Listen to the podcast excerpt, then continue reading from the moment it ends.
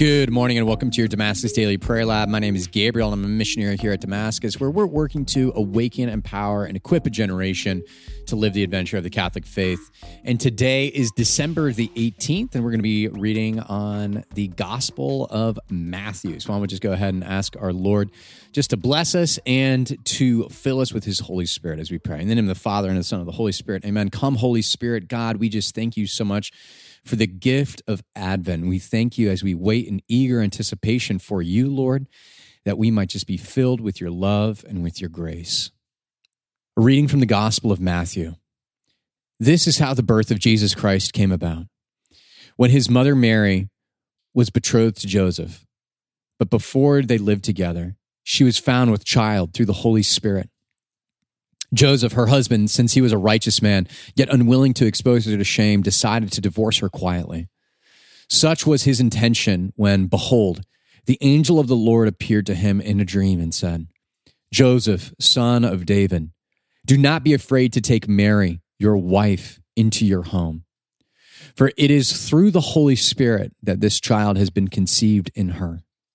She will bear a son, and you are to name him Jesus, because he will save his people from his from their sins."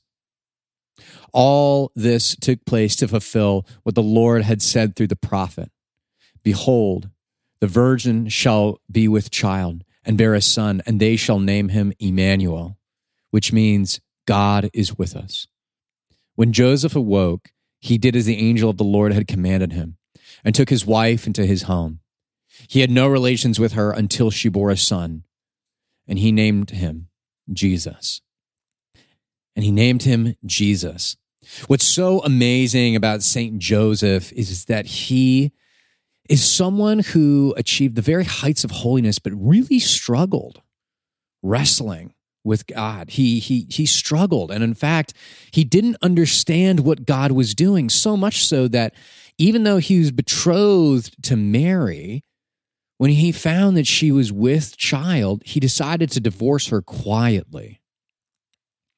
And, you know, this is fascinating because, you know, we, we you know, the Desert Fathers and, and the Church Fathers have different ideas of, of what Joseph thought, whether uh, Mary was unfaithful or whether Mary miraculously had it or whether uh, or whether uh, Mary miraculously conceived or or whether Joseph was just so in awe of the holiness of Mary that when he realized that she immaculately conceived that he didn't feel worthy. Whatever it might be, there, there still shows a wrestle with with God. There still shows a wrestle that every single person in the Christian walk has. And it's, how do I fulfill the gift and the mission that God has placed in front of me when I don't understand what God is doing? And oftentimes God will do things that we have no idea what they mean, but yet he will bring clarity. God is a God of clarity. And with Joseph, Joseph had crystal clarity when he had the angel appear to him in his dream. But there still is an element of needing to, to receive this dream and to act upon it. Joseph was a man of action, and, and as he received what the angel said to him in the dream, he did as the angel of the Lord had commanded him. And despite all of the different thoughts in his head, despite all the different doubts, despite all the different confusions, Joseph did what was commanded to him by God. And in this Easter, or in, in this Christmas and Advent season, I should say, it's so important for us to be like Joseph, to, to take the things that God has inspired us to do and to run with them. And so this Advent season, um, as we, you know, enter into the last week before Christmas, what are the things that the Holy Spirit is inspiring to do?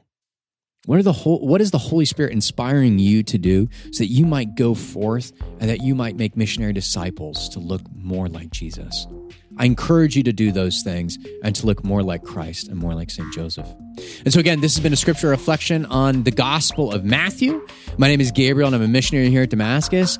And to learn more about Damascus and the programs and events offered here, please visit us at damascus dot net. God bless you.